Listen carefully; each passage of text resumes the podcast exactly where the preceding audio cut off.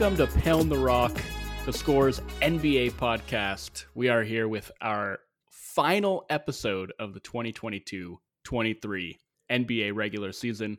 I am Joe Wolfond, and I'm joined, as always, by my co host Joseph Casciaro. Talk to me, Cash. What's going on? We made it. Another time where we can say we made it. Shania Twain, or was it Faith Hill? No, Shania Twain, right? Looks like we made it. Look how far we've come, my baby. Was that Shania Twain or Faith Hill? I think that's Shania Twain. All right. Well, CanCon, baby. Yes. Premium um, CanCon. We are uh, recording this on Thursday night on the eve of a long weekend. Happy Passover to all who celebrate. Happy Easter to all who celebrate. And putting a bow on the regular season. First, I guess what we'll do is we'll just take a quick look around the league just to see, I guess, where we stand ahead of the final weekend of games because there is still some stuff that needs to get sorted out between now and when the play in games begin, which I believe they'll start on Monday, right? Tuesday. Tuesday, Tuesday so- are the 7 8 games. Wednesday are the 9 10 games. No games Thursday. And then Friday is the uh, are the final games for the eight seeds. So basically, things are starting to take shape in the East. The top five is fully locked in. We have one series that is set, uh, which is Cavs Knicks. The Nets are closing in on the sixth seed. It's starting to look very likely that it's going to be Heat Hawks in the 7 8 and Raptors Bulls in the 9 10. The West remains definitely more in flux, but the top four in the West is set. The order, I guess, isn't 100% solidified. The Nuggets have clinched the one seed. The Grizzlies are close to locking up the two seed, but the Kings still have a sliver of a chance thanks to uh, that Grizzlies loss to the Pelicans last night, which saw them blow a 19 point lead, then erase a six point deficit in the final, what, 10 seconds? 11 of, seconds without a timeout. Just insane. And then, and then lost the plot in overtime, but yeah. uh, they blew a uh, 19 point lead, rallied from 11 de- from six down, in the final 11 seconds without a timeout, and then we're like immediately down by double digits in overtime. Yeah.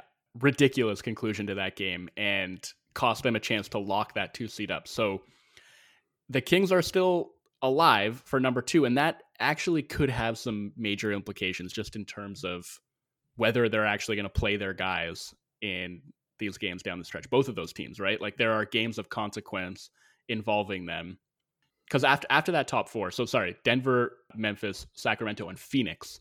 Phoenix is locked in at four, and then we have a race. I mean, the race I really is to get the six seed. I think. Like, does anyone want the five seed? Probably and to, not. you know, not only to see Phoenix in the first round, but then you know your reward if you get through Phoenix is to face Denver in round two. Um, With obviously in Denver for the biggest games in that series in the Mile High City. Yeah, where for, Denver is what like thirty five and six this year or something crazy like that in the altitude. To be fair, the Grizzlies also have an insane home record this season. So yeah, FedEx Forum is not an easy place to play either, but it does seem that being in that you know three six bracket is going to be preferable to being in the the four five. So the Clippers and Warriors are both 42 and 38. The Clippers own the tiebreaker there, and their last two games are against Portland and Phoenix. And again, Phoenix is locked into four, so they will probably be resting that game. So it's really up to the Clippers, right? Like, how badly do they want to not be the five seed, I suppose? Because they would have to work pretty hard, certainly, to lose that Portland game. And then potentially have to work pretty hard to lose that Phoenix game as well. So they're they're the most likely team certainly to end up in five, and that is going to create quite a a bracket there with them and Phoenix potentially in round one, and then possibly one of those teams advancing to play Denver in the second round. The Lakers and, and Pelicans are both forty one and thirty nine, so they're both one game back of the Warriors. But the Lakers own the tiebreaker with the Pelicans and the Warriors, so uh, it's going to be like really difficult, I think, for the Pelicans to get to number six but I think it's still very much in play for the Lakers. And why that King situation is important is because their next game and Golden State's next game is shit, I can't remember now. Is it in Golden State or is it in Sacramento? Do you remember off the top of your head? I don't. Um, Sacramento's going to have something to play for, presumably, in that game. Although the Grizzlies are playing that night two hours earlier in Milwaukee. So I do wonder, like, maybe if how that game is going come tip off of Kings Warriors, if that impacts what the Kings decide to do in terms of playing their guys. Yeah, it very much could. Also, you mentioned the Pelicans. Uh, latest, I guess, non-update today is that Zion Williamson remains out indefinitely. It was two weeks, two weeks today from the last update, which was that he'd be reevaluated or updated in two weeks. There was some speculation he could play this weekend and uh, and be back in time for the playoffs. But the latest update is that simply he remains out, which I mean, they are leaving it open ended. I guess like he could play in the playoffs, but as I've been saying the whole time, the way that they've managed his absences and injuries up till this point, I have a really, really, really hard time believing that they will then just throw him into the fire in the playoffs or a play-in game. And so it's not happening. He's exactly. not coming back. That's what I'm saying. Well, it's not official, and you know, neither one of us are uh, doctors. I, if I were a betting man, I would be betting on the fact that his season is done. The only way to approach any Zion injury situation at this point is just to assume that he's not gonna come back and he's not gonna play. And if he yeah. does, then great. That's gravy. You get to be so pleasantly surprised. But don't set yourself up for disappointment by holding your breath and waiting for him to come back or expecting him to come back. Just assume that he isn't. Yeah. Uh, that said, the Pelicans have been playing some really good basketball. They've kind of turned things around after a, just a horrible slump after the All Star break, and they have a little bit bit of momentum here. Um, the thing with man, the problem with all this stuff is that it literally can change in like 24 hours. Yeah, and so the Wolves, I guess, I mean they they are 40 and 40. They pretty much cost themselves a shot at getting to one of those top 8 spots and like the Pelicans are presumably going to start on the road in the play-in, but they'll at least get two cracks at it. Whereas like the Wolves are uh, have a chance to be one and done because they lost that game to Portland, which is I I cannot believe they were 19 and a half point favorites was, in that game. Was that I believe it was the biggest upset in like 28 years or something. I, I just know that it was the biggest of this season because we had already talked about how the Mavs lost to the Hornets like a week earlier I, when if, they were 16 and a half point favorites had been the biggest upset of the season. So unless I'm going crazy, I'm pretty sure I remember seeing in multiple places that it was the biggest upset NBA upset since 1995. And the most hilarious part of that is that that just unbelievably embarrassing loss came after I think 48 hours after Karl-Anthony Towns had some post game comments Man, after was... another loss where he talked about how he's gonna he's gonna talk to the team and, and be a leader and like say things that need to be said that will result in them playing winning basketball. And then they proceeded to suffer the worst defeat in terms of uh, being a heavy favorite that loses in the NBA in almost three decades. That while he took while events, he took three shots, by the way. Correct. Correct. And if that entire sequence of events over that 48 hour span does not perfectly encapsulate Karl-Anthony Towns, nothing does. Man, I eh, you cannot make this shit up. Like those quotes. I, I messaged you even after I saw them, being like, "Oh God, it, it's just so hard to root for."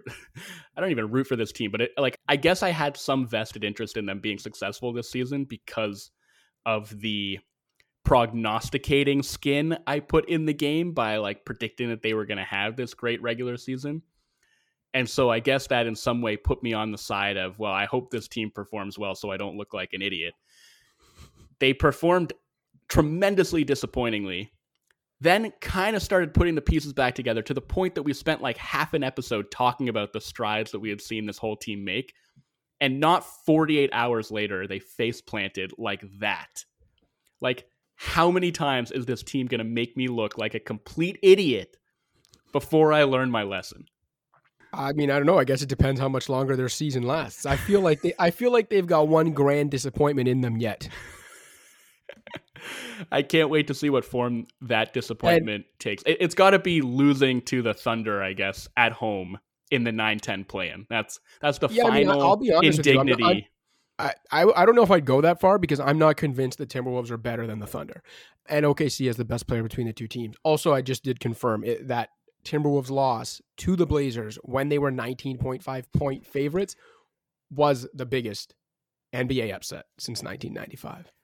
By the way, I also looked up that that uh, Kings Warriors game is in Sacramento, so it turns out it doesn't even matter whether the Kings are resting their guys or not. That's an L for Golden State, which means the Lakers are looking good for that sixth seed. But um, that's all still to be settled, and then obviously you have the Thunder and Mavs in the hotly contested race for the 10 seed. Two teams that could not be further apart in terms of how badly they need this and uh, they're right now tied at 38 and 42 but the thunder hold that tiebreaker uh, the mavs did kind of keep their hopes alive with that white knuckle win over the kings last night where Kyrie hit just a barrage of contested jumpers. Um, the mavs close with the bulls and spurs. The thunder are about to tip off against the jazz. So if you're listening to this that game will have already happened and you'll have more information than us. But uh, the Thunder close with the Jazz and the Grizzlies, and the Grizzlies by that point, I guess, may or may not have something to play for. So that's where we stand uh, with the final weekend of regular season play beckoning. And with that, I think we can move on to getting our uh, our end of season awards out of the way. Let's do it. So uh, we're we're also going to do our All NBA teams, but just because we don't have enough time, frankly, to get into extensive convos in the way that we did for All Defense, we decided mutually that we are just both going to list our All NBA teams. Which I don't want that to give the impression that we didn't put a lot of thought into it. I think we both really did, but we just frankly don't have time to get into like a whole debate about it. We're just going to list them and leave it at that unless there is some like huge disagreement that one of us has or or a question that we have about the process behind a pick. I think maybe why don't we save that to the end because otherwise probably if we list the all NBA teams it's going to like give that. some things away Okay. in terms of in terms of our award picks. So we'll save the all NBA teams to the end and let's do awards now. Uh, do you want to like start with the minor ones and kind of work up to the biggies, or should we start with the biggies and work backwards? Uh, you pick. I'm indifferent. All right, let's get MVP out of the way. All right. You first. This is a pregnant pause, my friend. Come on. Out with it. Spit it out. For the first time since Larry Bird in the 1980s, Nikola Jokic would get my vote to become a three time defending MVP. I will say this the last two years, I have been very much in favor of Nikola Jokic being the MVP and it actually not being as close as some people thought. I thought if he didn't win the last two years, I actually thought it would be like, that's ridiculous. He's clearly been the MVP. This year, I think it is way closer, and I do think at some point we're splitting hairs. Like if either of Joel Embiid or Giannis Antetokounmpo wins MVP, I I won't even be able to summon the strength to really have that hot a debate about it because I genuinely believe these three guys are so close. Having said that, I also don't believe that means that you know one of Embiid or Giannis should just get it because you know eh, Jokic shouldn't get it three years in a row. And I do think while I admit it's very close and we're splitting hairs, I do think that by a hair, Nikola Jokic has still been the best and most impactful player in the NBA over the course of the whole season. Has Joel Embiid outplayed him recently down the stretch over the last quarter of the season, maybe the second half of the season? Absolutely. No debate about that. Are both Joel Embiid and Giannis Antetokounmpo better defensive players than Nikola Jokic? 100%. No doubt about that. But I still think when you take the season as a whole, start to finish, impact on the game, I still think Jokic would be my pick. Um, th- there are a lot of different things I can point to. Again, I know he faded a bit down the stretch, but 25 points, rounding here, but roughly 25 points, 12 rebounds, 10 assists, and a steal on 63, 39, 82 shooting, or 70% true shooting. 502 players in the history of NBA basketball have averaged 24 plus points in a season.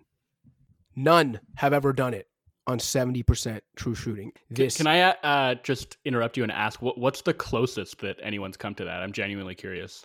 It was Steph's 2017 2018 season when he averaged 26.4 points on 67.5% true shooting. So still like not even that close. Yeah, that so Almost three three percentage points lower still on, Right. on a true shooting basis. and and Jokic is doing that while almost averaging 10 assists as a center and still averaging 12 rebounds. And again, I fully concede that he is not the defensive player Embiid and Giannis are, but there are a lot of different ways you can look at it. And as much as people can say Embiid and Giannis's teams are better than Jokic, like one of the things I've seen this year is people saying Embiid has caught him in terms of overall performance and his team is better. And that's fine, except that the Sixers and Nuggets have kind of yo-yoed in terms of who's had the better record throughout the season. The Sixers, the Nuggets were ahead for most of the year. The Sixers have pulled even down the stretch, very similar to the individual performances of Jokic and and Embiid, if we're being honest. But if you look at whose team performs better with each player on the court, the 76ers with Embiid on the court plus 9.2 per 100 possessions, the Nuggets with Jokic on the court plus 12.7 per 100 possessions. That is a very large gap. And again, even when you look at defense, the Sixers are only 1.5 points per 100 possessions better with Embiid on the court compared to the Nuggets when Jokic is on the court. And I know that has to do with a lot of factors, not just how each one of them individually defends, but I still think that between the eye test, the box score stats, and when you do dig into like impact related stats and advanced stats, the gap is still there between not just Jokic and Embiid, not a shot at Embiid, but Jokic and Giannis during the regular season, Jokic and everyone else in the NBA. And as I know you've pointed out a couple times this season, even the argument that, well, the other nugget, like the other nugget starters have these insane on off splits too. Yeah, but every single Nuggets metrics and plus minus are almost directly tied to whether they are on the court with Jokic or not. Whereas Jokic, There's no there's no no almost about it, by the way. yeah, hundred right. And Jokic's plus minus is what it is, no matter who's on the court with him. To the point where even as his play has dipped, the Nuggets ended up more than 26 points per 100 possessions better when he's on the court as opposed to off.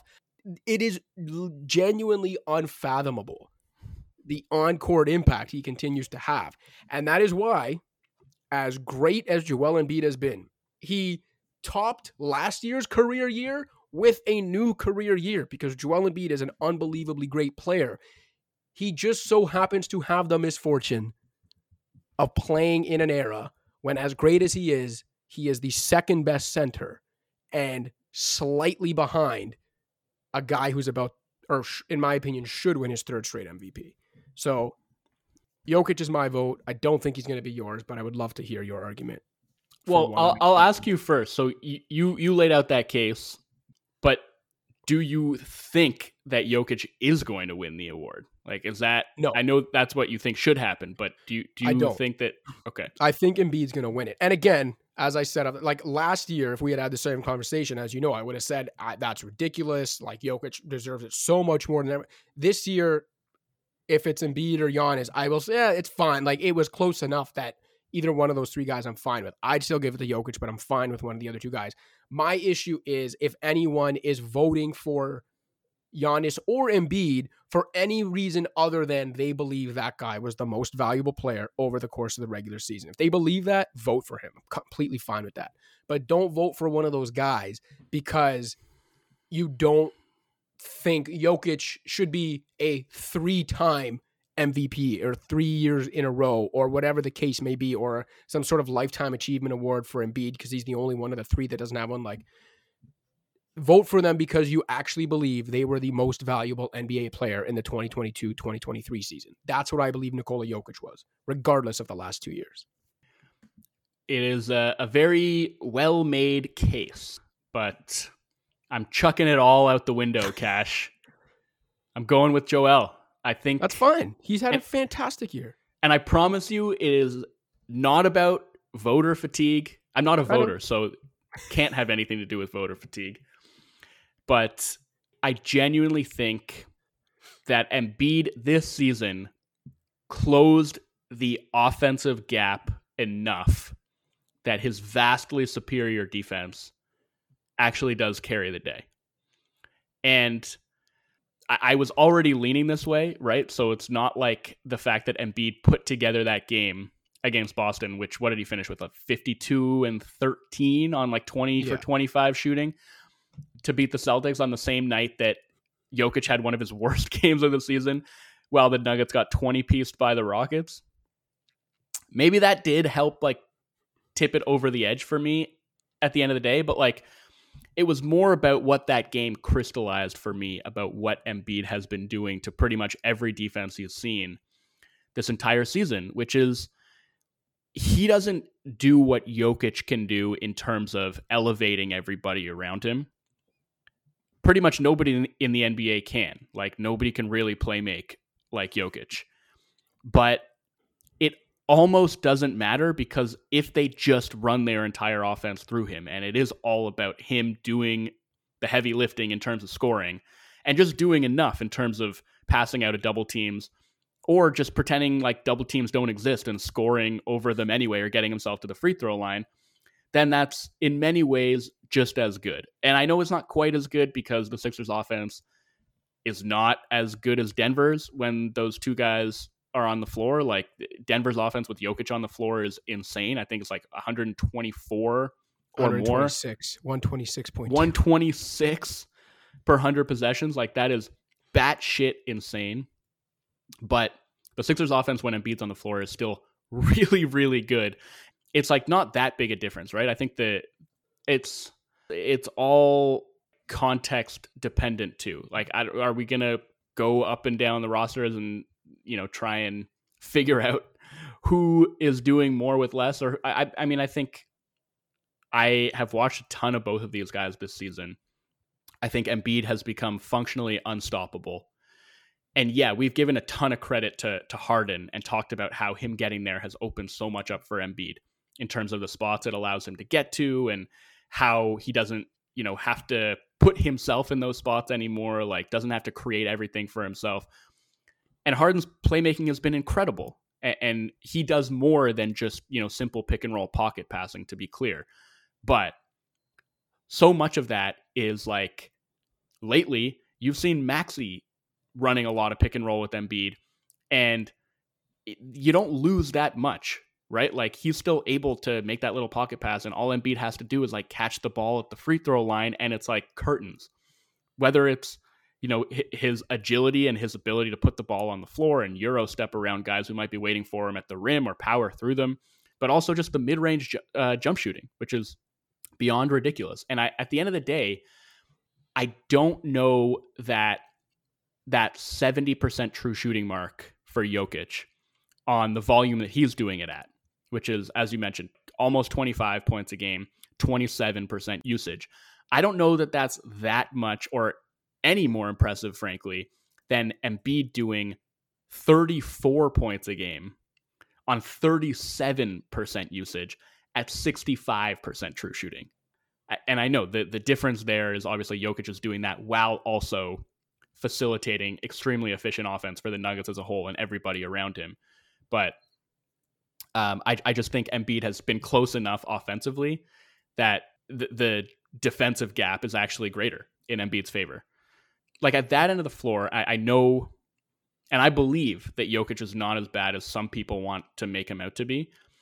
But the big difference, and it's a really crucial one to me, is like the way that the Nuggets operate on defense is they are sort of forced to do specific things in order to protect Jokic, right? Like the way they play defense is based in a lot of ways around Jokic's limitations.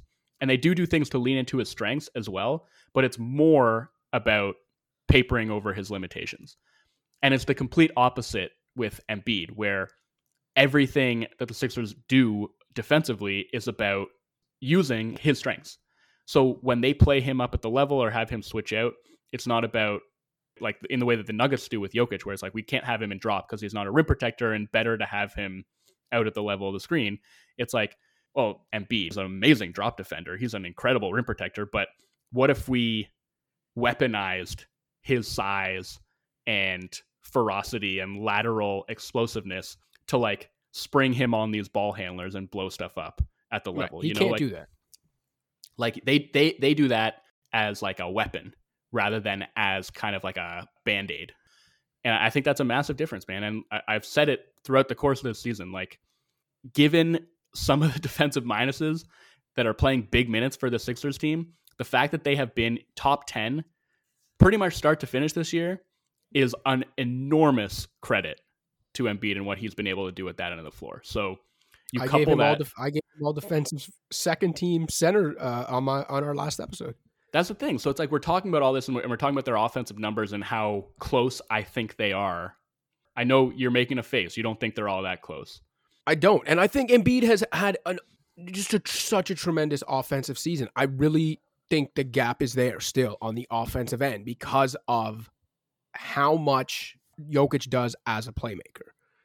Look, I don't deny that the gap exists. I just don't think that it's greater than the gap between them on defense this season.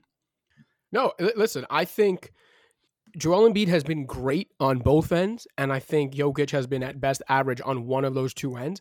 And so I think for me to pick a guy who I'm saying is average on one end over a guy who I think is great on both ends, player A has to be so extraordinary on his end of strength that it renders that argument moot. And I believe Nikola Jokic is that unbelievably extraordinary on the offensive end to render that moot. I accept that argument. Uh, I'm not behind it this time. I have been behind it in the past, but not this year.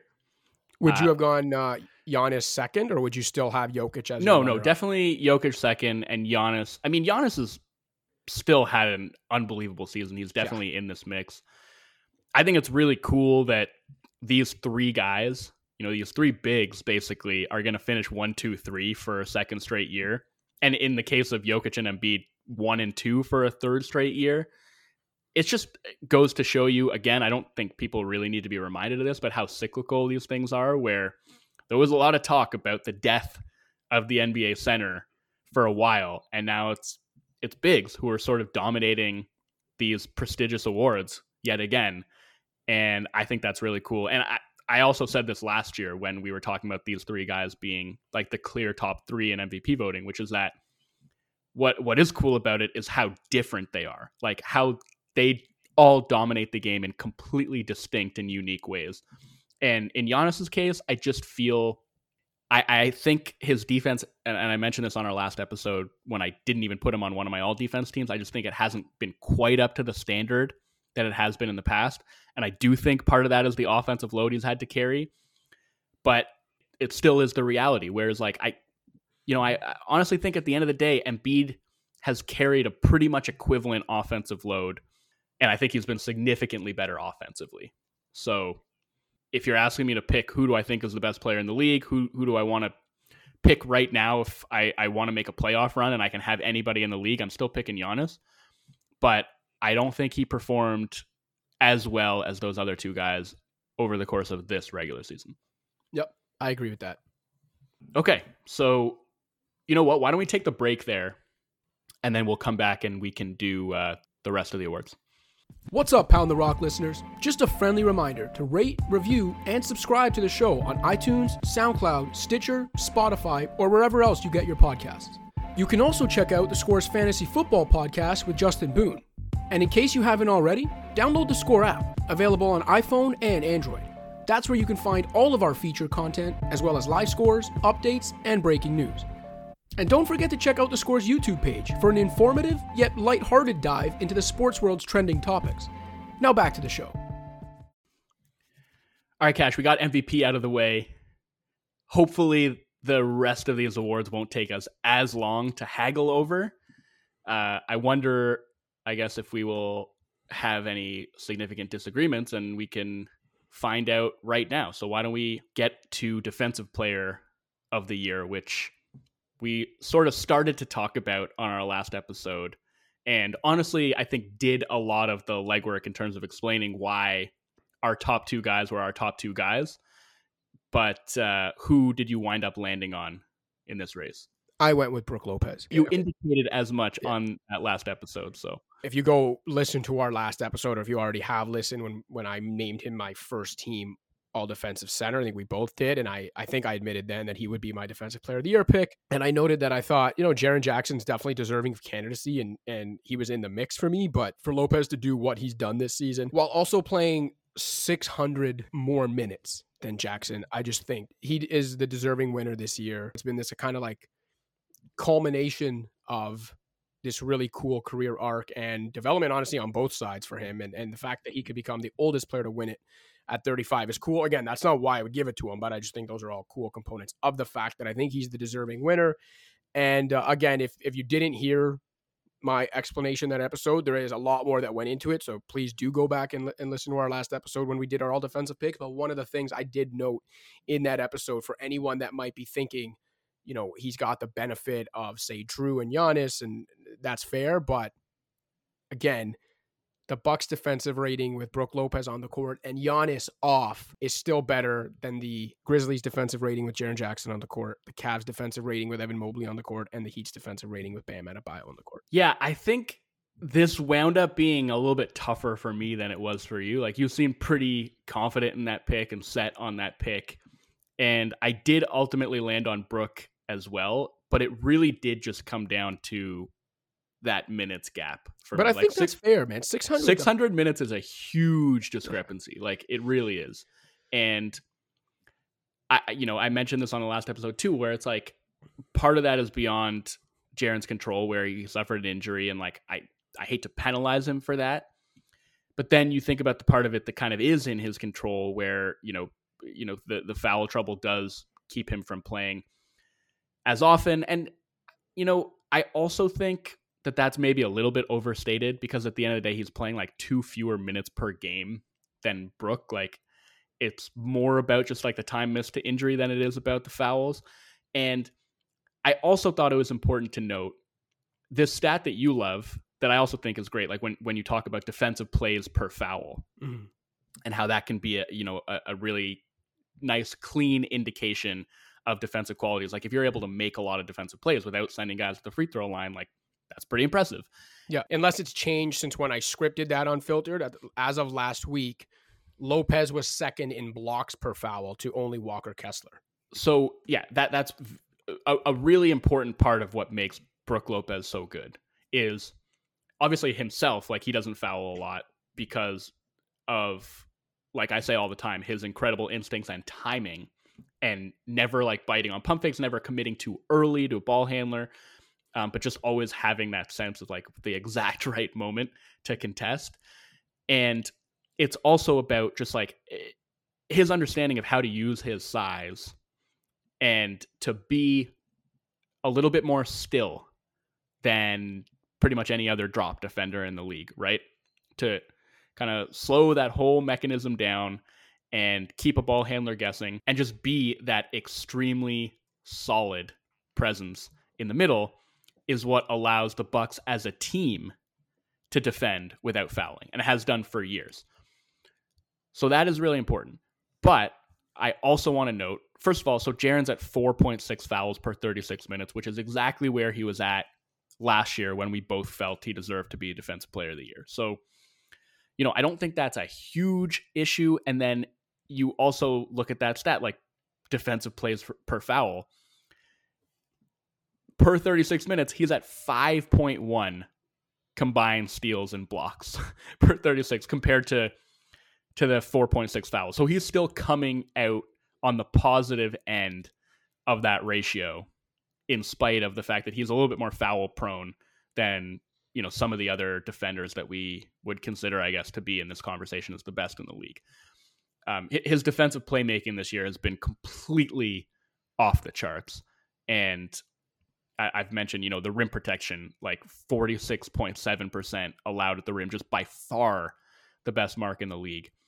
Um, he, he made this really difficult for me uh, in terms of the decision that I was ultimately going to land on. And I kind of just looked at it and, and felt like it was close enough in terms of like the quality when they both been on the floor that 600 minutes was just too big a gap for me not to give the nod to Brook. And that's a boring answer to just be like, hey, I actually felt like Jaren was the better defender when they were both on the floor this year, but it was close and Brook played more.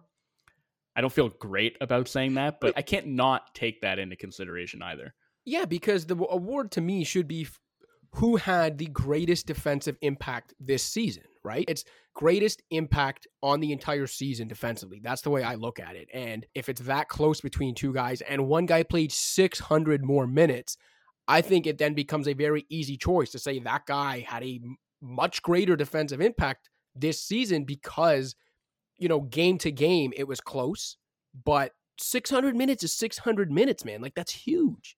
I don't think you should feel bad about that. Like, I, I think that is a very valid argument when we are talking about two guys that are that close in terms of game to game defensive impact.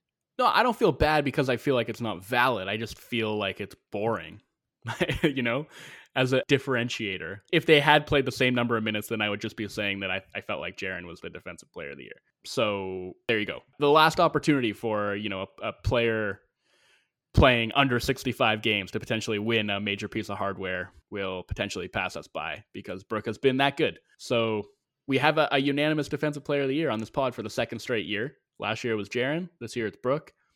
Congratulations to the owner of one of the coolest career arcs in basketball for uh, winning the second annual unanimous Pound the Rock Defensive Player of the Year award. Uh, let's move on to I'll give you the floor. Actually, where do you want to go next? Let's go rookie of the year. Okay.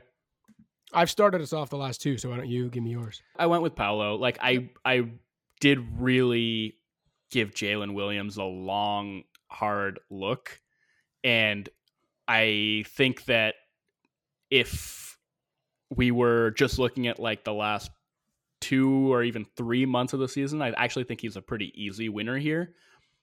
But it took him a little while to get going and hit that level, whereas Paolo, I feel like, sort of hit the ground running.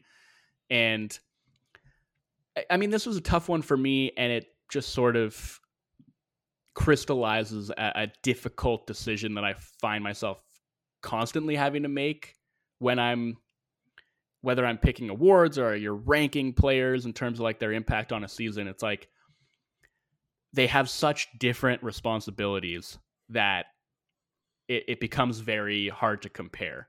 And, you know, at the end of the day, like, yeah, okay, so raw numbers, Paolo's look way more impressive, right? He's at 20 points, seven rebounds, four assists, whereas Jalen Williams is at like, you know, 14, four, and three. The efficiency gap is also enormous in Jalen Williams' favor, where he's shooting 58% from two and 36% from three for a true shooting percentage over 60%, just over 60%. And Paolo is at 47% on twos and 30% on threes. Now, he makes up for some of that which with how often he gets to the free throw line, which has been maybe the single most impressive part of his rookie season is just the force that he has played with and you know his ability to to draw contact which is something like rookies struggle with, right? Like not a lot of guys come into the league with that ability and uh, he he got to the line seven and a half times per game. But even with that, like all the free throws, he's still only at fifty three percent true shooting, compared to sixty percent for Jalen Williams. So I, I don't know, man. That's that's why it was tough for me, and I understand like he has more on his plate. But yes. the thing that I was eighteen percent usage for Jalen, twenty eight percent for Paolo. Yes, true and, and like seven or eight extra shooting possessions per game. Yes, agreed. And that is inevitably going to drag down a player's efficiency, especially when, like, I, I don't know, look at the offensive environment that Paolo is playing in, right? Like, there's just not a lot of shooting there, not a lot of space for him to operate in. Not that, like, Oklahoma City is some spacing haven, but getting to play next to Shai Gilgeous-Alexander tends to make an offensive player's life a lot easier the the one thing that kind of dissuaded me a little bit from that and made me rethink it was anecdotally, I was like, man, it seems like the games where Shai hasn't played, or even just like when Shai's been on the bench, Jalen Williams has still been really good. So I looked it up, and in 877 minutes this year, when he's been on the court and Shai's been off, Jalen has averaged 21.2 points and 5.3 assists per 36 minutes on 62.3% true shooting. So he's actually been better and more efficient when he's played without Shai. So in those situations when he has actually had the responsibilities of basically being a lead creator, he's been awesome and straight up better than Paolo has been in that role. But still, at the end of the day, Paolo's had to do it more for longer. And I think that ultimately he still deserved the award for like the entire body of work. Um, if I was saying, you know, again, which which rookie would I have? Which rookie would I take if I like wanted to win a game tomorrow? I actually think that I would take Jalen Williams kind of easily.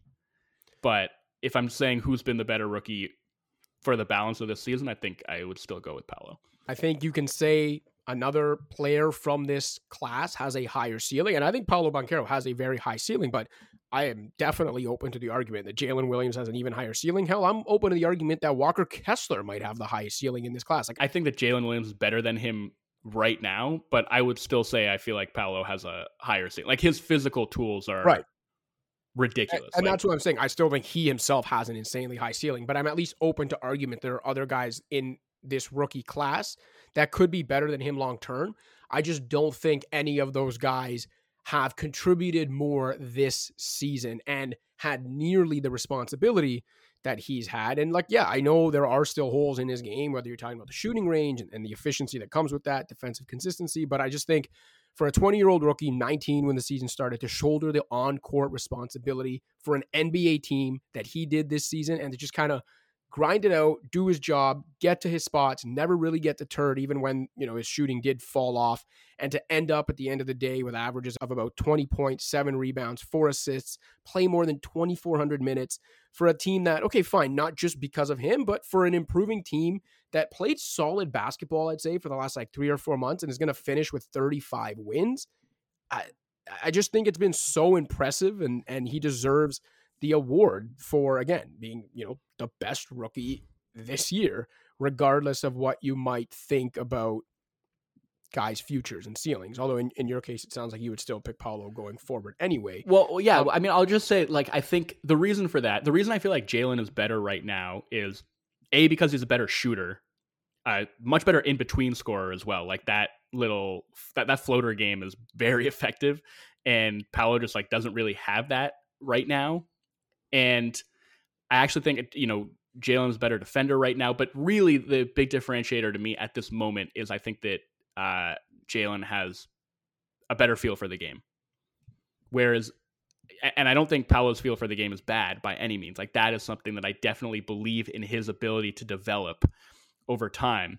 So that's why I feel like his ceiling is still higher because I think that he can develop that. And then I just don't think there's any way that Jalen Williams can develop the type of physical tools that Paolo brings to the table. Like his size, his fluidity as an athlete, and I mean, like his ability to, at his size, like handle the ball and pass.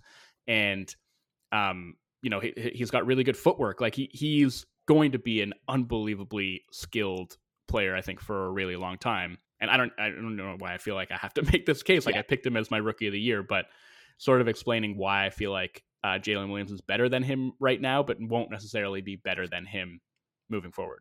As I've said before, I think Paolo Banchero as a rookie reminds me of like imagine if Blake Griffin had come into the NBA with some of the guard skills that he ended up flashing later in his mm. career. Imagine if Blake Griffin at his size came into the league already with those guard skills. That's the kind of mold of player that he is, except with the already on ball skills that Blake didn't really develop till later in his career. Even like they're both like 6'10. Like Banchero's huge, man. Yeah. He is a power forward with yeah, a wings handle. Yeah, a wings handle, exactly. A perimeter player's handle and and you know, self creation. And he's actually at 19 point like nine eight points per game, but if he can up that slightly over the last weekend of the season, he would be the first rookie since Luka Doncic four years ago to average 20 in a season. And then with respect to the shooting efficiency, I mean, you already touched on it a little bit, but while it definitely does need to get better if he's going to be an offensive focal point for a good team, his ability to get to the free throw line helps the overall efficiency. So in the end, his rookie true shooting percentage, while averaging about 20 points per game, ends up better than the rookie true shooting percentages of LeBron James, Kevin Durant, Wilt Chamberlain, Elgin Baylor, and then also different eras though. Come on now. That's fair, but it's not just about the shots that he's taking. It's about the offensive environment that he's operating in, right? Like who's playing around him? What is the spacing like? What are the offensive sets like? It's completely different. Okay, but I also think that his ability to get to the free throw line is the differentiator there. And that's what I'm saying that even though, even despite some of the shooting issues, his uncanny ability to get to the line still ended up giving him an overall efficiency and true shooting percentage that while still below league average, as by the way, all those guys also were below league average in their rookie years, is still higher than those guys. And in some cases on similar shot diets. Now, the two guys I was going to mention still that he had better true shooting percentages as rookies. Also, Allen Iverson and Carmelo Anthony. And I think there are a lot of people that would say those two guys' efficiency is a little more like what we'd expect for Paolo going forward and not so much LeBron, KD, Wilt, which I completely understand that argument. And then the last thing I was going to say in the 21st century, rookies who've had usage rates above 20% and also had free throw attempt rates as high as Paolo's this season, which by the way is 0.476 per field goal attempt. Those rookies, 21st century rookies, are Blake Griffin, Kevin Love, Chris Paul, Amar'e Stoudemire, and Keon Dooling. Hell yeah. Bit of a range there. I don't think I necessarily need to sell you on it or probably anyone out there, but did want to wax poetic a little bit about the Paisan savior, Paolo Banchero. Had to do it. Had to do it to him one time. Shout out yeah. Danny Green. Yeah. Um, okay. Most improved player do do I need to ask you to repeat your Lauri Markkanen soliloquy from a couple weeks back, or can we just let that stand? Yeah, I was gonna say just like I told everyone, just go listen to our last episode for my Brook Lopez Defensive Player of the Year argument. Go listen to I don't know three episodes ago, two episodes ago, four, I don't remember what it was. A make or miss that I turned into a five minute rant about Lauri and You can also that's another one that you can just go watch on the Scores YouTube page. Uh, for, find the thumbnail that says Lowry Bird, and that will be the video uh, on Markkanen. But real quick, yes, I won't take a full five minutes to do it. But in case you didn't hear that rant, it was essentially just that forget most improved this season in terms of how I viewed a player coming into the season versus what he became during the season. This might be the most shocking performance I can remember. Um, I mentioned in that rant that the two guys you can maybe find comparisons to are Oladipo and Isaiah Thomas, but Markkanen's improvement is even more gobsmacking than those guys was, and you maybe would have to go back to like Tracy McGrady's first season in Orlando to really truly find it comparable. I know a guy like Shai Gilgeous-Alexander becoming a full fledged superstar is a more important leap. And although I'd, I'd, also argue that I actually think Shai was pretty close to being this good last year, and it just didn't necessarily translate into the general acceptance of that like it did this year. But still, acknowledging Gilgeous-Alexander becoming a full fledged superstar more important than Markkanen's leap. But I also think the award is who improved the most in my eyes, and it's not necessarily who had the most important leap. And I think Markkanen clearly took the biggest leap to go from solid starter at best last year to having one of the craziest offensive seasons I can remember, averaging nearly 26 points on 50, 39, 88 shooting, shooting f- just under 59% from two point range. 25 plus points on 64% true shooting in the three point era. Curry, KD, LeBron, Jokic, Towns, Charles Barkley, and now Larry Markkanen. Pretty insane stuff. He's also 11th overall in on off net this season and three of the guys in front of him are non Jokic Nuggets. So he's essentially top 10 in that regard. And as I mentioned before, even post deadline, when the Jazz made roster moves and in game decisions at times, like player personnel rated related rotation decisions that insinuated they were tanking, they still won Markkanen's minutes post deadline. I said I wasn't going to go on a rant. I guess I just did go on like almost the same rant I did. No, it's okay. I mean, it's a really incredible leap. And I think as impressive as Shai's leap has been, he ultimately is doing what he did before exactly. at a higher level. It's a little bit different defensively because I think he's made huge strides there also, and that's that's a big deal. But offensively, it's like he was doing a lot of the stuff before. He's just gotten way better at it. And I'm not saying that doesn't matter or that that should disqualify somebody from eligibility for this award. Like if Markkanen's season hadn't happened, I think this award would probably be Shai's and he would be very deserving. It's more about, to me, watching a player completely transform. Like Markkanen has never been in anything resembling this position before where he is the focal point of an offense, a clear number one option. And to do that for the first time and to do it as effectively as he's done it is really really extraordinary. Like we're talking about going from 14.8 points per game to 25.6, usage rate going from 19.5% to 26.6%.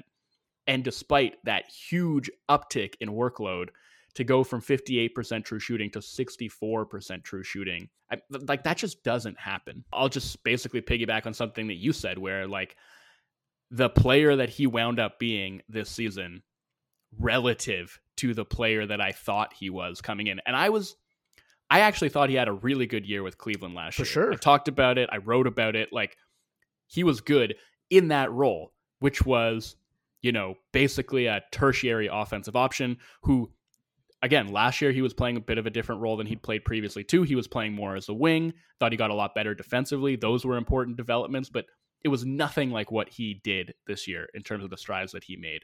And his ability to thrive in like any offensive play type turned that Jazz offense into one of the best offenses in the league and made that team as a whole way better than it had any right to be.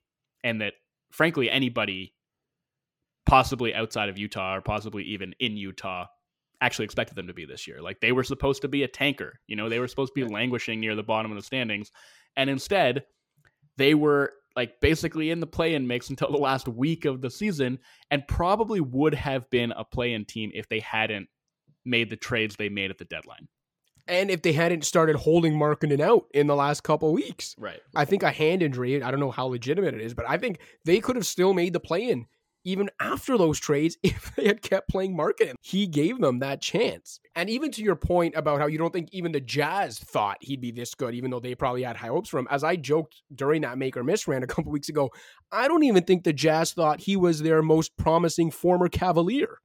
You think you think they thought Sexton was? I think they thought Sexton was. I, I don't think they think that now. I sure hope not. I thought Sexton was. I, I will cop to that.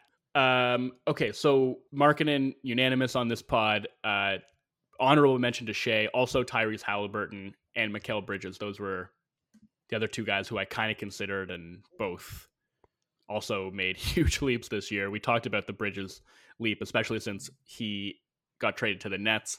Guess we haven't talked that much about Halliburton recently, but you have certainly um, spent a lot of oxygen singing his praise, praises on this show over the course of this season. He's been incredible, and Jalen Brunson as well.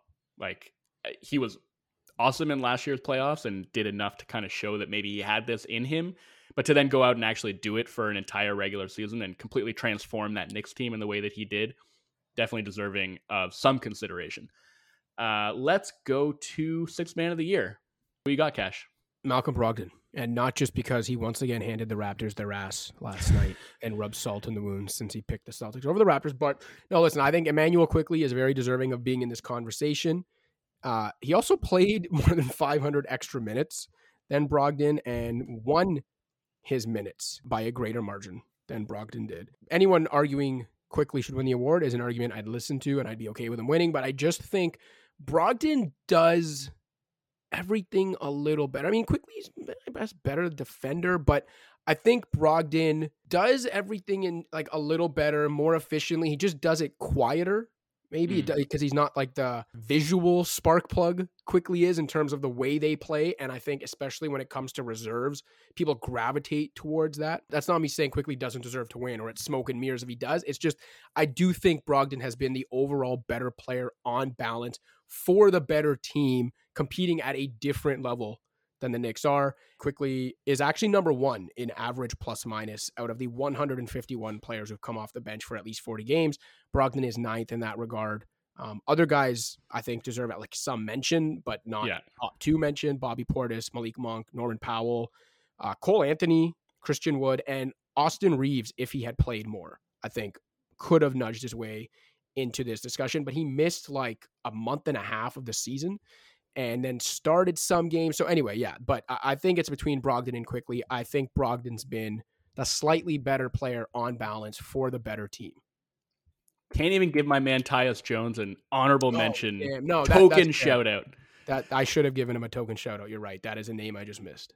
Can I just throw a stat at you quickly? You mentioned uh, the do. the the on off was it the on offs you were citing or just the on Pure plus minus. I was saying that uh, there's 151 players that have come off the bench 40 plus times this season. Quickley's number one in average plus minus out of those guys, and Yeah. Brogdon's ninth.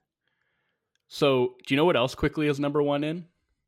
In the entire NBA, if you filter it, it's you, you don't even have to have a particularly high minutes threshold. If you go all players who have played at least 500 minutes this season, Emmanuel Quickley has the best defensive on-off differential in the league. The Knicks allow 11.8 fewer points per 100 when he's on the floor. And you know, obviously, like eh, something that dramatic, there's probably some shooting variance going into it. Uh, the the differential between the Knicks starters and bench as a whole in terms of who's playing. I mean, eh, this was already happening, so I don't think you can really like attribute it to Josh Hart, even though Josh Hart's been great since he got there and playing really well defensively. Um, it's this is a carryover trend, you know. So it really is a, a huge credit to Quickley and the defense that he's played. Like you, you mentioned, you think he's a slightly better defender than Brogdon. I think he's actually considerably better. Again, hard to compare because they're very different defenders. Like Brogdon as a guard defender is somebody you want more like guarding up, I think, more. Yeah. Like you can throw him at some of those stronger power wings in a way that you can't with Quickley. But if you're talking about like disruptiveness, screen navigation, just generally defending at the point of attack, I actually don't think there's much of a comparison. And then I, I think Quickley is better in terms of uh, his team defense as well and like his help rotations, uh, his alertness and communication. So I wound up picking Quickley, and I understand the case for Brogdon. Like the shooting is the big thing. Like him hitting 44% from three is mammoth. Isn't and his like you know, effective field goal percentage like 57 or 58 or something? it's nutty. He's been very, very uh, efficient this year. Uh, 61% true shooting on the season, doing it for one of the best teams in the league. Um, but and, and then this is another thing that I just didn't know what to do with. Right, like Brogdon has not started a single game this year. He's he's played every one of his games coming off of the bench, whereas Quickley's actually started 19 games and been amazing in those 19 games, like averaging close to 23 points on elite efficiency. And I, I yeah, like technically he's padding his numbers as a starter. So if you're like isolating and looking at just what they've done as bench players, like Brogdon's numbers are more impressive.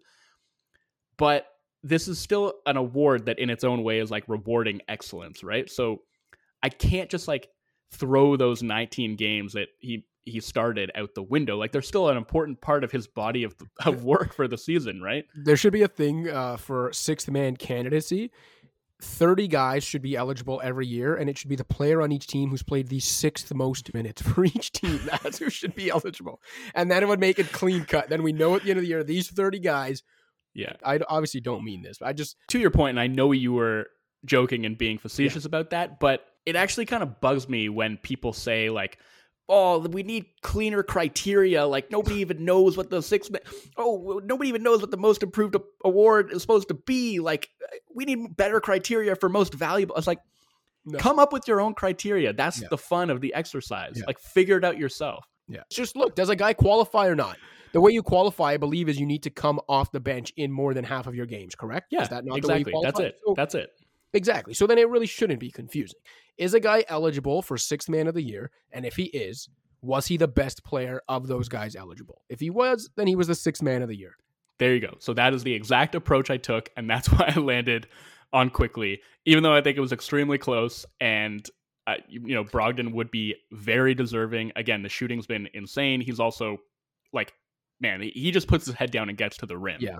which is something that Celtics team really needed. And uh, you know, he he has carried their offense for long stretches with transitional units. He's been awesome. I just kind of think Quickley's been a hair better overall. You know what the problem is this year? It's not actually a problem. It's a problem for our uh, podcast content. Is that I think a lot of these races are two man races where they're either two man races or very like for example, Markkanen I think we both thought was an easy choice. Um, but MVP between Jokic and Embiid, defensive player of the year, even though we both had Lopez between Lopez and Jackson, even sixth man of the year between Quickley And I think they are so close.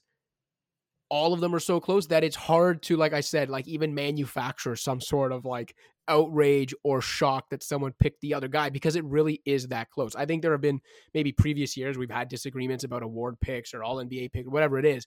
This year, I just can't find something to really argue about because between Jokic and Embiid, splitting hairs.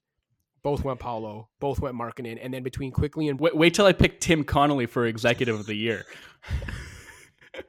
as long as you don't pick Rob Pelinka.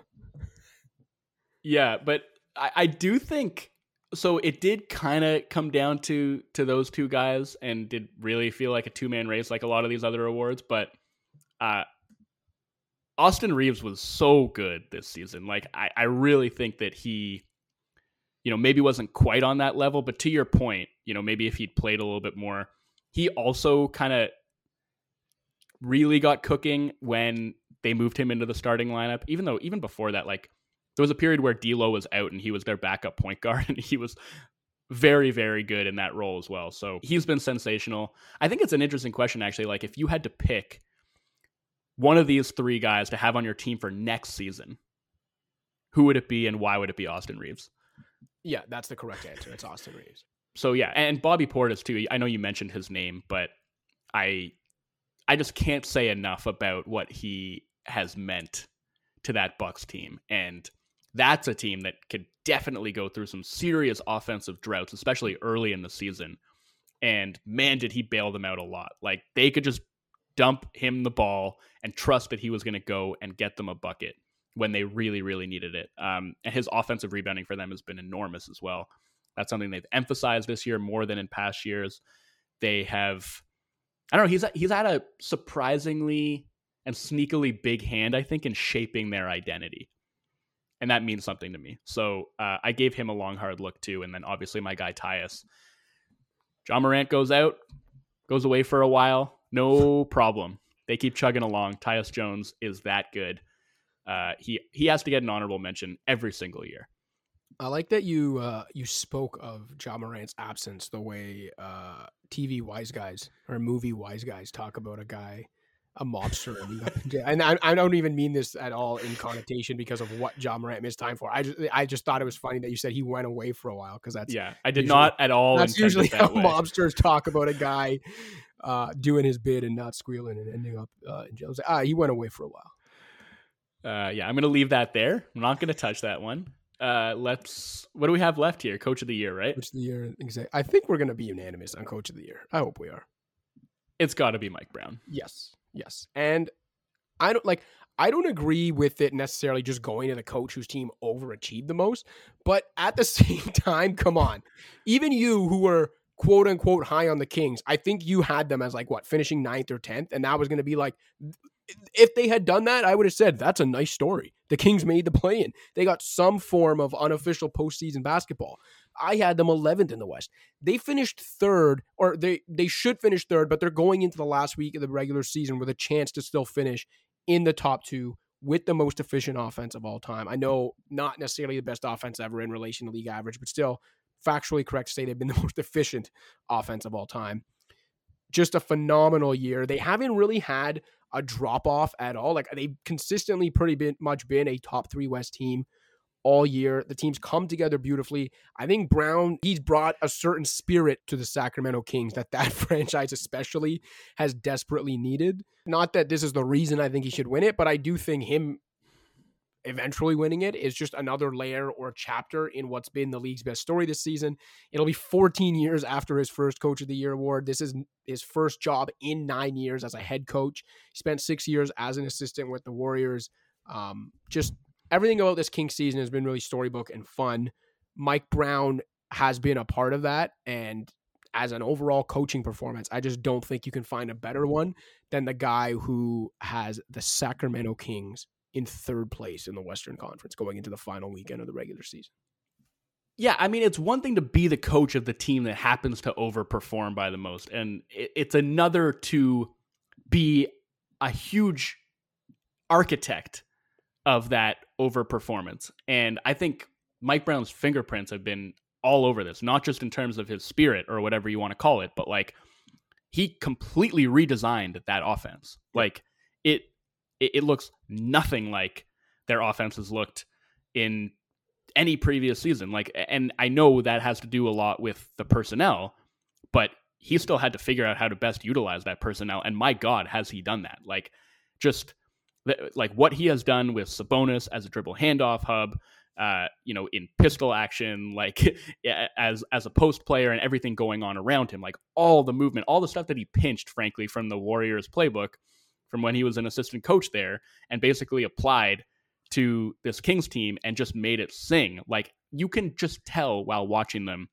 how well coached they are, and like I think what really speaks to me in terms of like how well drilled are your principles is like what are you doing late in a possession like as a possession goes on and i know a lot of these teams are just sort of playing with flow principles and they're not like running sets necessarily you know even the majority of the time but it's more about like okay like like options a b and c have kind of already been taken away maybe it's a bit of a broken possession but when guys are still moving around and not just like moving around and like trying to figure out something to do and somewhere to go, but moving around in this very choreographed way where one thing happens and then immediately like the next guy, like the guy on the weak side knows where he's supposed to go. 45 cut, guy lifts from the corner, like all of that is happening in perfect harmony. And when you see that, when there's like six seconds on the shot clock and guys are still moving in that sort of synchronized fashion, that says to me like, okay, you you are like very well drilled in your offensive philosophy and your movement principles. And I mean, we even know that because I think like we have it on record from I'm pretty sure like Kevin Huerter maybe said it on the Lowe Post podcast that the Kings practice more than any team in the league. And I know that's not really in vogue in this day and age where like rest and recuperation is all the rage.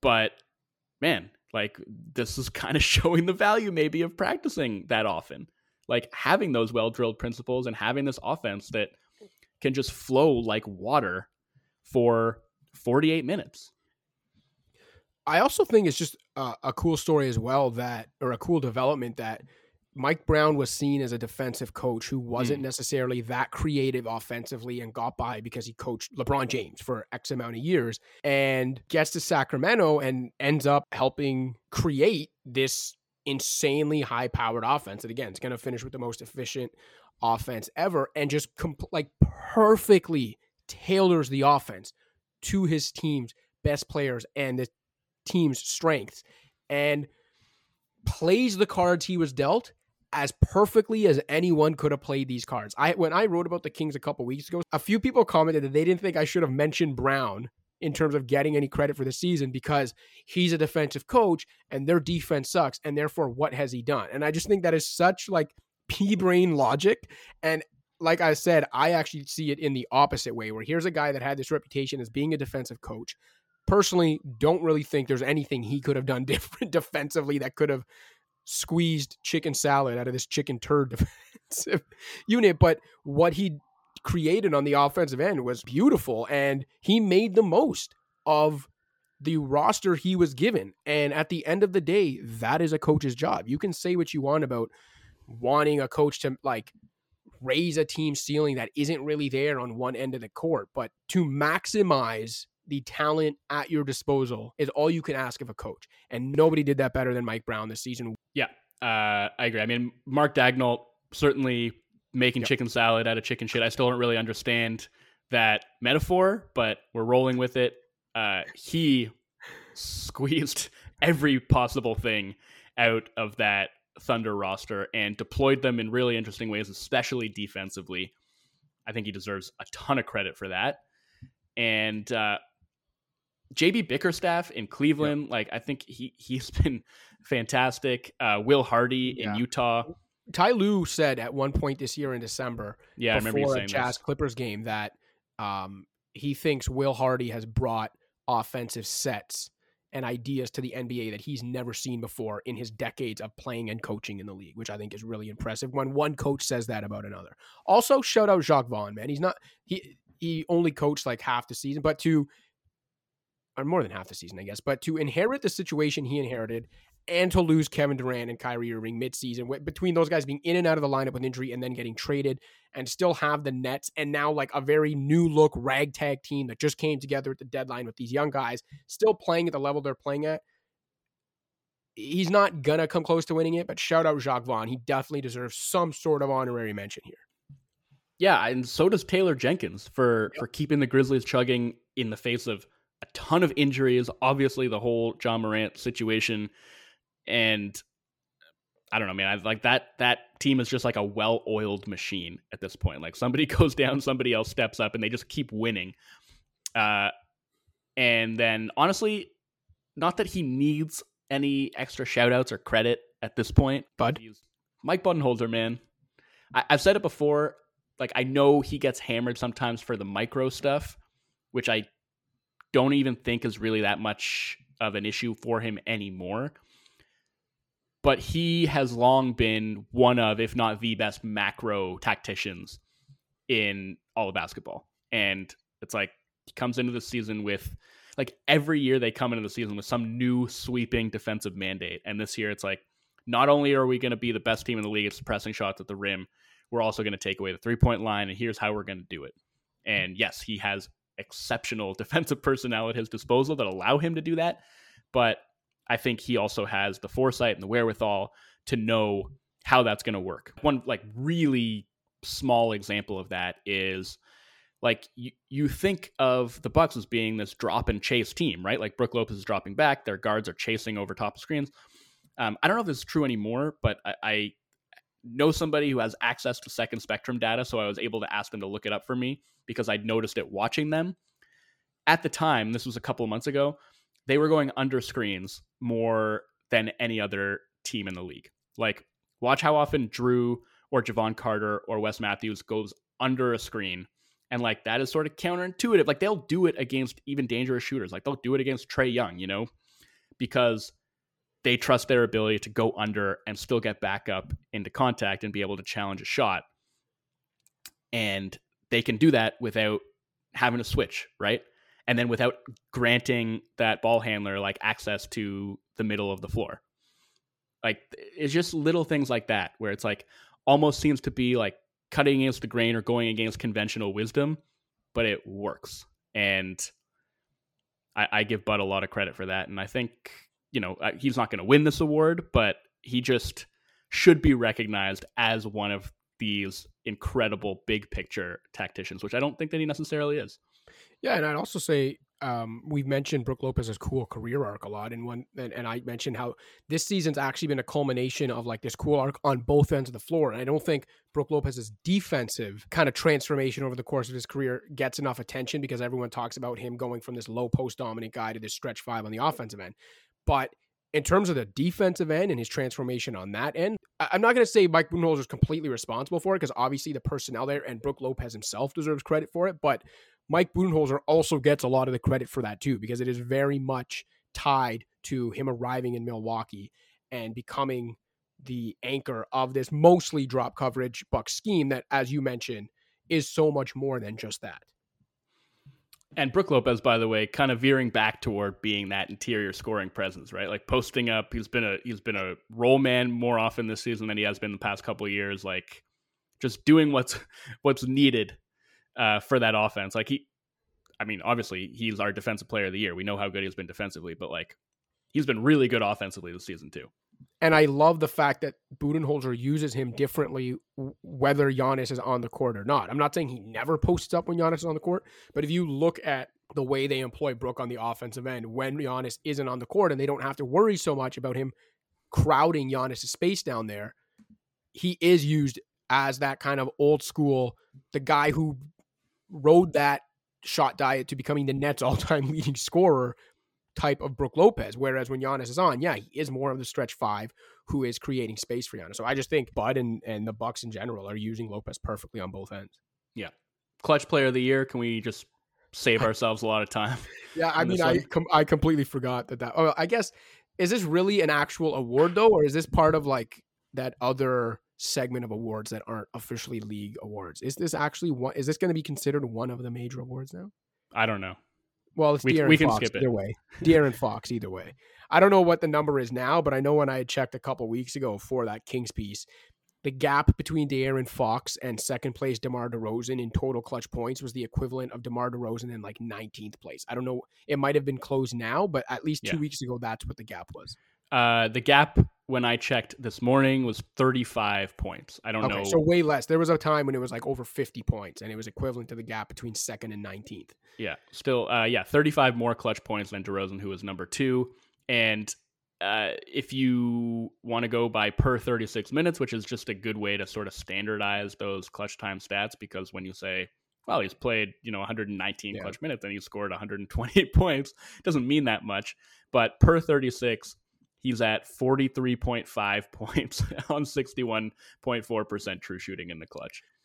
Not bad. Yeah, that's incredible. And another tidbit for you when it comes to Fox being the unanimous winner of the inaugural Clutch Player of the Year award is that, again, as of a couple weeks ago when I wrote that piece, to put Fox's clutch scoring in perspective, his scoring has made up 39% of Sacramento's total clutch time production.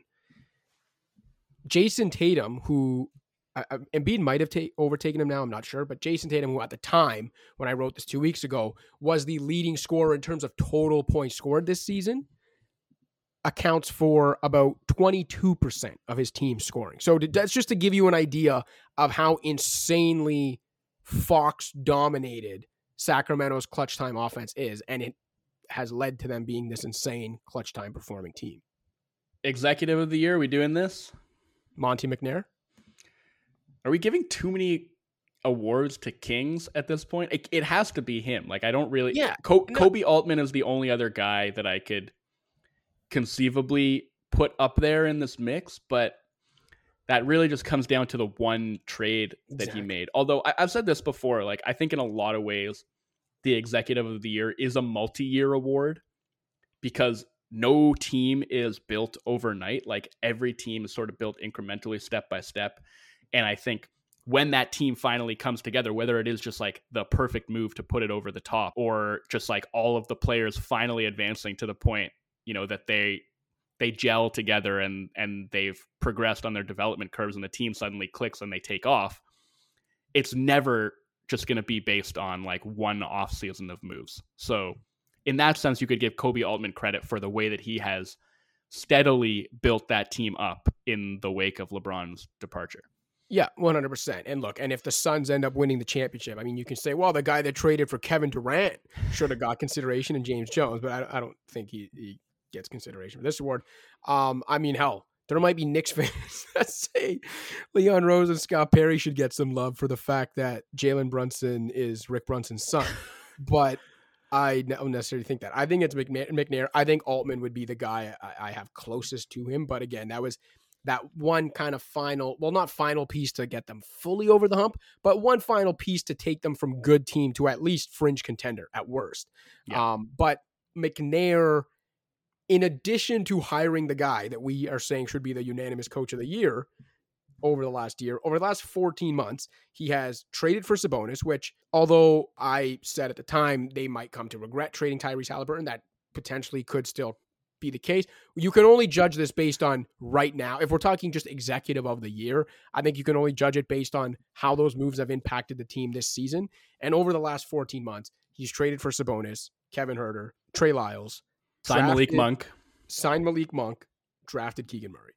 He literally did the most and improved his team by the most while doing the most.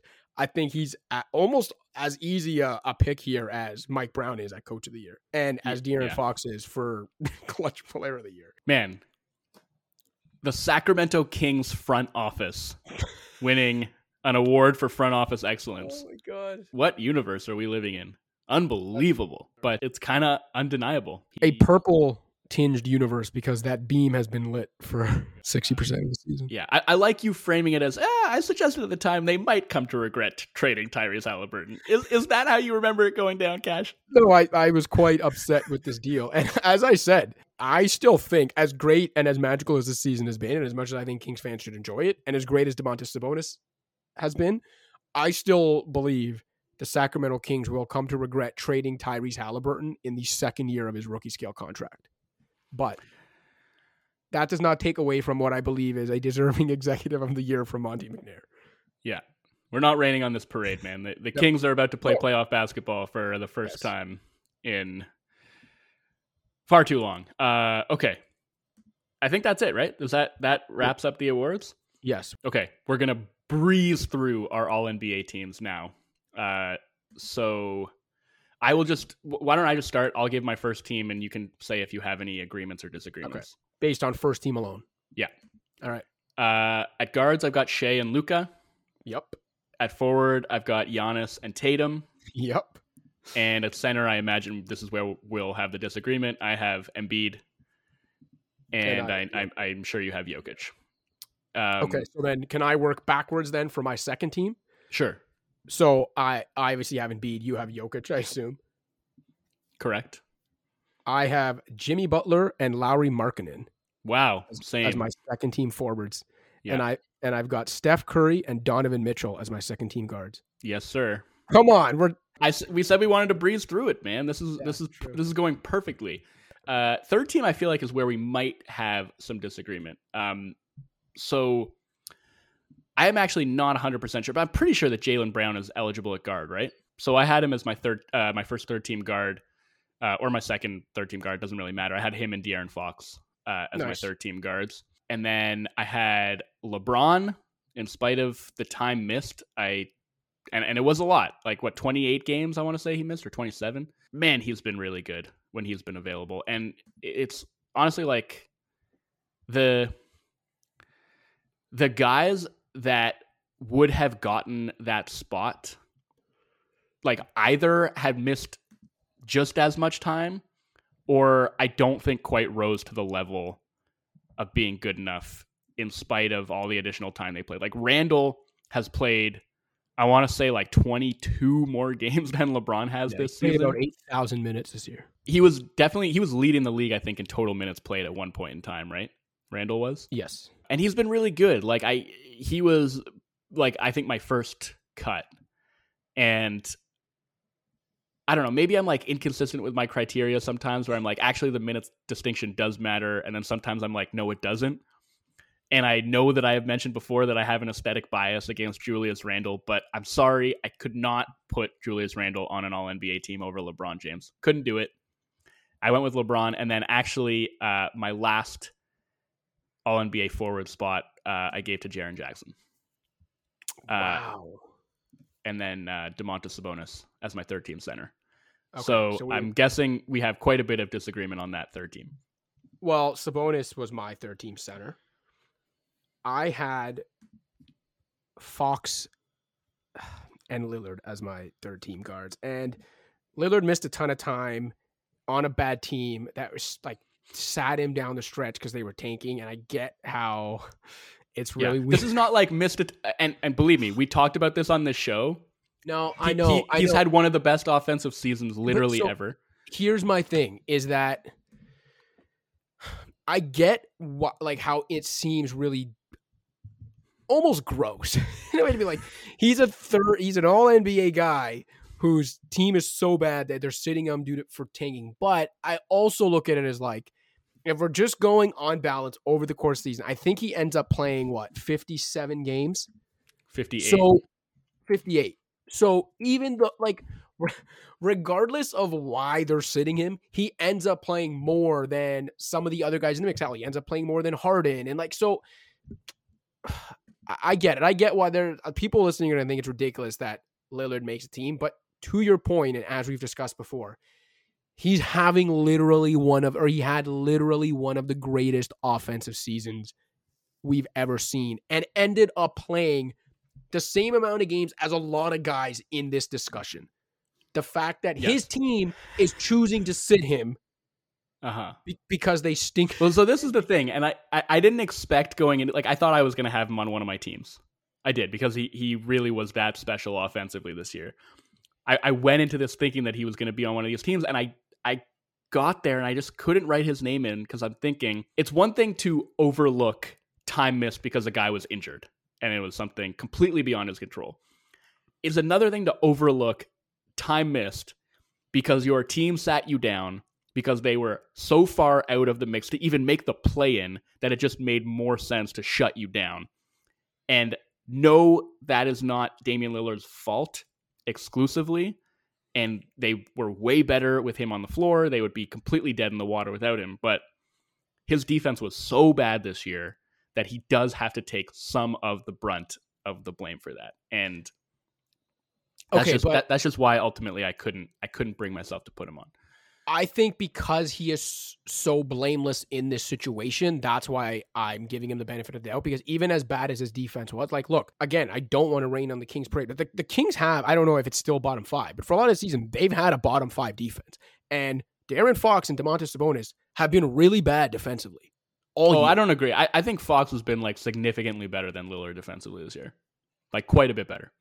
All right, Sabonis has been really bad defensively, and I I'm not gonna hold that against him because he's been so good on the other end, and overall has just been a great player. And I think Lillard has been really bad defensively, really like atrocious defensively. But I also think what he's done on the offensive end is more impressive than some of the one way players that we've got on all NBA teams or that we're rewarding in other ways. And then so to use that against him because his supporting cast just wasn't good enough. And then his team decided the best thing is to sit him. I don't think that's necessarily fair. But again, I do acknowledge that there will be a lot of people cringing at hearing Lillard make an All NBA team despite all of this. Um, but I did also have Fox. So I guess you had Brown, I had Lillard was the only disagreement on uh, our All NBA guards list. Yeah. And then forwards, I had Kawhi Leonard. okay. What has he played? 50 games this year? I believe he's played about the same as LeBron James. I think LeBron is at 54. I guess that's not that big a difference when I say it out loud. Yeah. And Oh, LeBron LeBron's at 53 and Kawhi's at 50. Okay, fair enough. So that's what I'm saying. Are we really going to say three games makes a difference? The one guy that I thought was going to be a shoe in until I realized that the games played was that low was KD. I thought Yeah. KD had cracked 50 games, and I was like, he's missed like 30 games. I'm still going to have him, but I think he's at like 45. 46. He's missed almost half the season. That was the one where like I, I, I almost think he still deserves to be there, but I was just like, okay, there does have to be some sort of limit where like you can't make an All NBA team. So originally, I thought it was going to be Durant, Kawhi. I kept Kawhi, took Durant off, and also put LeBron on there. So I ended up with Kawhi and LeBron there, both guys in the 50s. And I had them over Pascal Siakam, Julius Randle, and I mean Paul George has also missed like 30 games, so I don't like he was great, but if we're going from the guys that missed that time, I think he was the third best out of LeBron, Kawhi, and himself. And as great as Siakam has been this season, you know, as much as Julius Randle has done for the Knicks, I think this is an example of when we talked about last episode. Like voters should have the choice to decide is 53 games of LeBron James worth as much as 70 games of Pascal Siakam, or was it worth that much this season? I think voters should have the chance to decide that without it being like, nope, didn't crack this arbitrary number. And so that's the criteria I'm using. And again, this isn't even to take away from Siakam or Randle. It's just that even when they played, LeBron and I would say especially Kawhi, man, when Kawhi got going, once he shook the rust off, he was as good as anybody in the league for a little while there. And maybe other than the top three that we have in the MVP race, like there was a good stretch of the season when he was like at worst the fourth best player in the league for half the season. And to say, well, he's not NBA all NBA because this other guy who I actually don't think was as good as him played 15 more games, I, I'm not ready to go there. I think the gap between Kawhi and LeBron and these other guys when they played was actually big enough that the games played doesn't matter. Yeah, and honestly, like if somebody wanted to put KD on an All NBA team, I don't think I would really give that much pushback because yes, 46 games, but when he's played this year, he's been he's had a case for being the best player in basketball Yep. when he's played this year. Yep. Um, but yeah, 46 games plus the fact that he kind of blew up his team season by demanding a Yes. trade midway through. Uh, made that a little bit tougher, but yeah, there were some tough cuts, man, especially on the guard front. Like not having Dame, not having Booker, uh, Ja, Harden, Brunson, Holiday, Halliburton, DeRozan, Garland, Trae Young, Anthony Edwards. Like, dude at center Anthony Davis like we've said like if he had played just a little more he'd be he'd be there but like sabonis Yeah. has been that good and like I, look how much we've talked about Brook Lopez the last two weeks I strongly considered putting Brook at 13 I center, know, but and that's the thing. And he still didn't crack third team. And if AD had been healthy, what would Brook Lopez be like? The fifth team center. So yeah, I mean, as we've always said, the the level of talent is just insane right now. The quality of basketball is on another level. It's very Yeah. fun to cover and to have guard, guard rich for sure, though. Like, that was Yes. where I was like, wow, I Yeah. cannot believe I'm leaving all these guys off more than at any other position. Okay. And we did that in a reasonable amount of time. Not not this episode in general, just that part of the episode. This episode in general is absurdly long. Thank God it's a long weekend because it might take that long for our listeners to get through this. But I thank them all for listening if they've made it this far, and I hope they enjoyed it and it uh, helped make their long weekend that much better. I think that is our wrap on the regular season. Cash, how do you feel about that? I'm good. So yeah, we, well, let's hold make or miss and uh, one of the fan shoutouts we've got banked until next week, just because this has gone on long enough. I agree. Again, happy Passover, happy Easter. Enjoy the long weekend.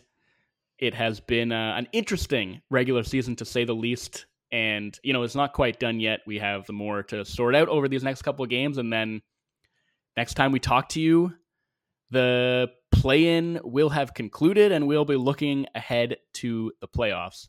So until then, we will leave you with this mammoth regular season ending episode of Pound the Rock. For Joseph Casciaro, I'm Joe Wolfond. We'll talk to y'all soon.